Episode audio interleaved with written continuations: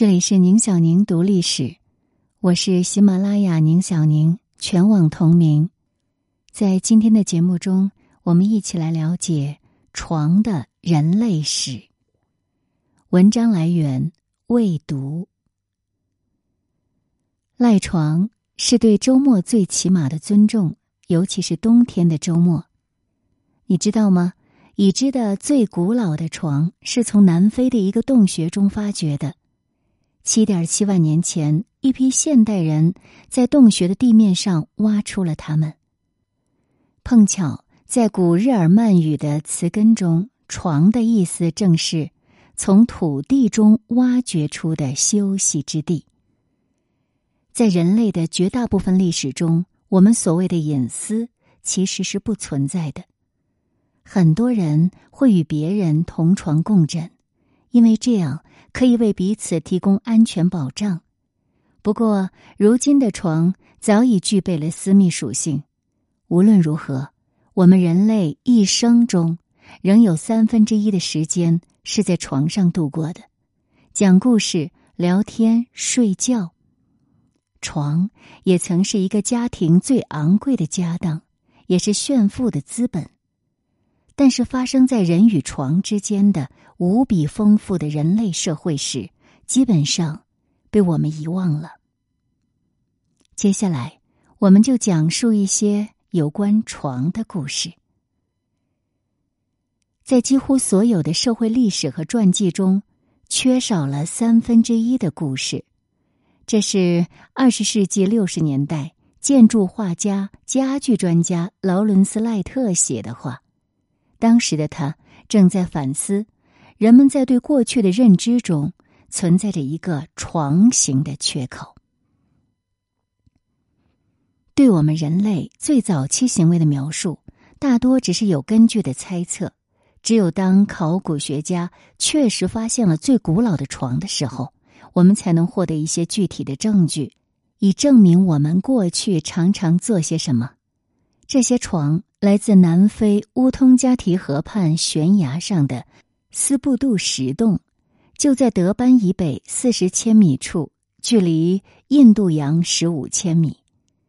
在七万七千年前到三万八千年前之间的这段时期，不仅在身体结构上，毫无疑问在智力上。也与我们相差无几的现代人和智人，至少造访过这里十五次，并在这里睡觉休息。绝大多数在能够遮风挡雨的洞穴里，或是充当庇护所的岩石下睡觉的人，很难让自己的睡眠场所保持干净，不受昆虫滋扰。但是斯布杜人却可以，他们是这方面的专家。他们用一种叫做加密卡亚木的月桂树的叶子来保护自己。这种带有香气的树叶含有几种化学成分，能够驱赶、杀死蚊子，还有其他的害虫。在这里睡觉的人也会定期焚烧寝具，来消除昆虫和垃圾，然后再铺上新鲜的杂草和灯芯草，制成新的床。而他们。似乎偏爱特大号的床，大多数的床上用品至少覆盖着三平方米的土地。这可不仅仅是睡觉的地方，人们会准备好食物，懒洋洋的躺在草床上，然后再把它们吃下去。他们似乎喜欢把各种活动放到一起进行。五万年前。我们现代人类的表亲尼安德特人，在西班牙北部桑坦德西南部的埃斯奎卢洞穴里，也是睡在草堆上的。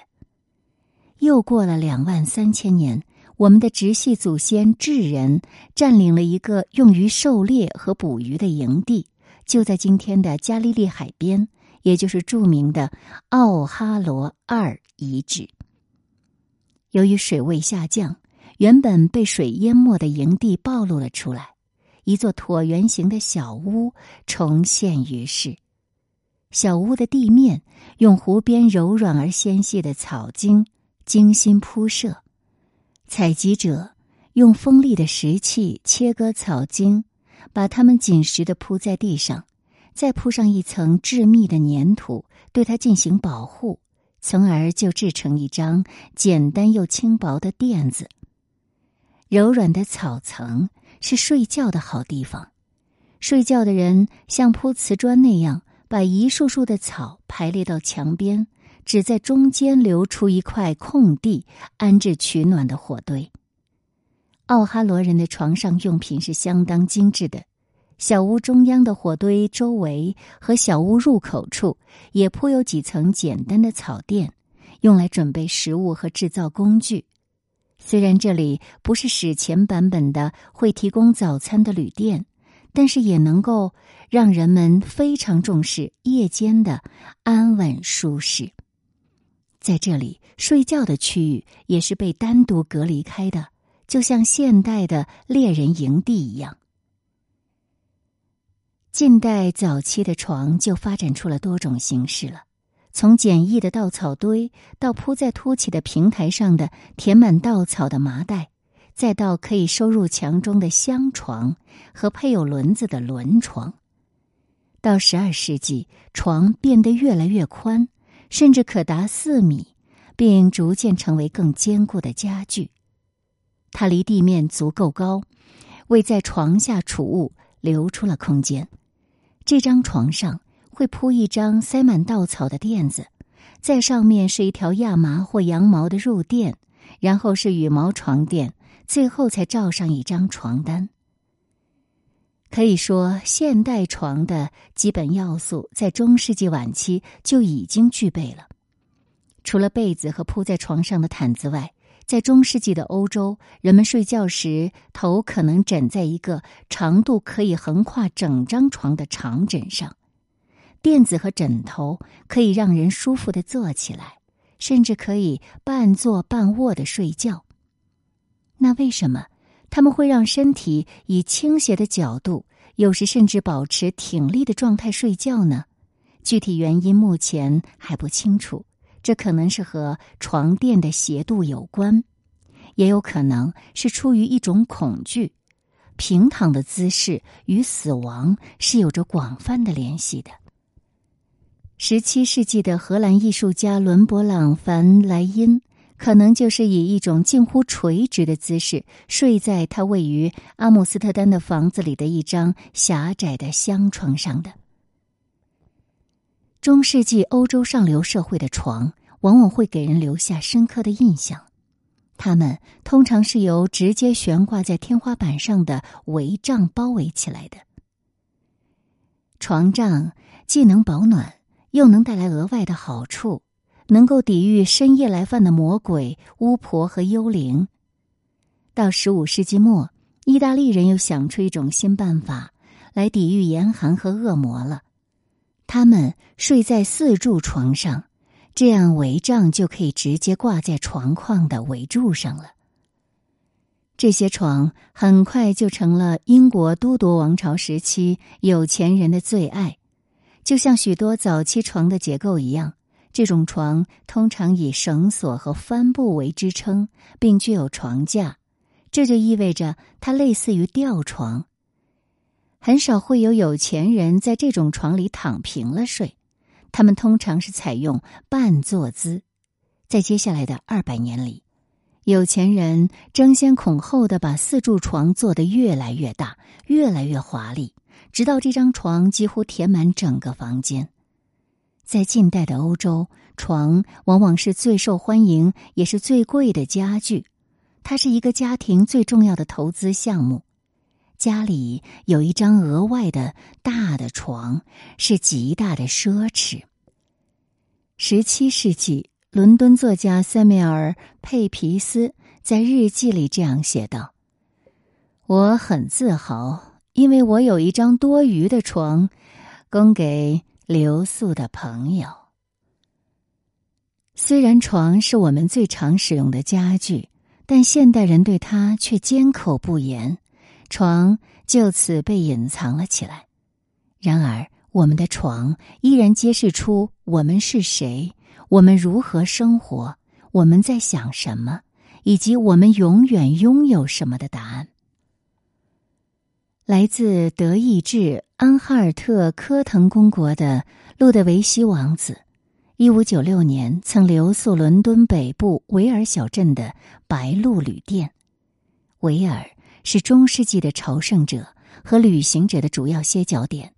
当地旅店为了各自的生意激烈的竞争，为了吸引冒险的游客，其中一位旅店店主突然冒出了一个绝妙想法：定制一张四柱床，他把它叫做巨床，并且对外宣传说这张床能够同时睡下十二个旅行者。路德维希王子对这张大床的尺寸感到惊讶。成为第一个为这家飞快窜红的旅店留下文字记载的住客。他写道：“它可以让四对夫妇并排，并且舒适的躺在一起，却避免了彼此触碰的尴尬。”这张巨床是荷兰建筑师、画家、工程师和花园设计师汉斯·福德曼·德弗里斯设计的，大小。大概是现代双人床的两倍，长宽都超过三米，高二点五米，重约六百四十千克。当地的木匠用橡木做了四十个部件，组合成了这张床，再把几根木头粘在一起，制成巨大的床柱。他们在床上雕刻了复杂的欧洲文艺复兴时期的图案，排列在最初色彩鲜艳的嵌板上。这张巨床一经制成，立即受到游客的欢迎。他的名气如此之大，以至于出现在莎士比亚的名剧第十二页中。在剧中，托比培尔契爵士告诉安德鲁埃古契克爵士，他要给奥西诺公爵的侍童西萨里奥下一封决斗书，但这封书信里谎话连篇。在纸上写满谎言，尽管你的纸大的可以用来铺满英格兰维尔的那张床。本·琼森在一六零九年创作的戏剧《沉默的女人》当中也提到了这张床。一个世纪后，乔治·法奎尔在《征兵官》中提到了某张床，说它比维尔的巨床还要大上一半。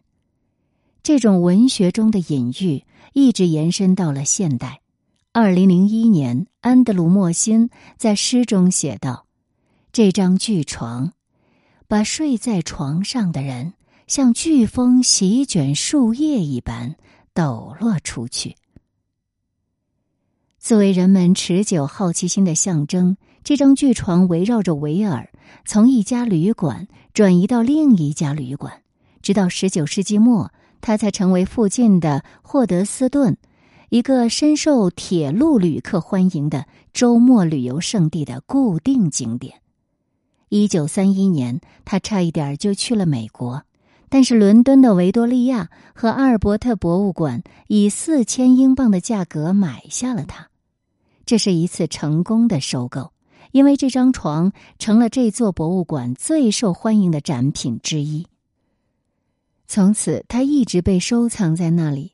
除了二零一二年由英国彩票委员会出资二十二万九千二百英镑，把它转移进了维尔的小型博物馆里展出一年。最后一个在这张大床上待过的人是女演员伊丽莎白·赫利。二零一五年，在维多利亚和阿尔伯特博物馆的鸡尾酒会上。伊丽莎白·赫利跨过了护栏，在巨床上摆出一副诱惑的姿势，而此时警报立刻响起，接着就有人护送他离开了博物馆。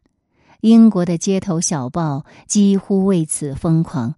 当然，这件事情隐含的意思就是，为如此多的人专门设计的床，只能表达出情色含义。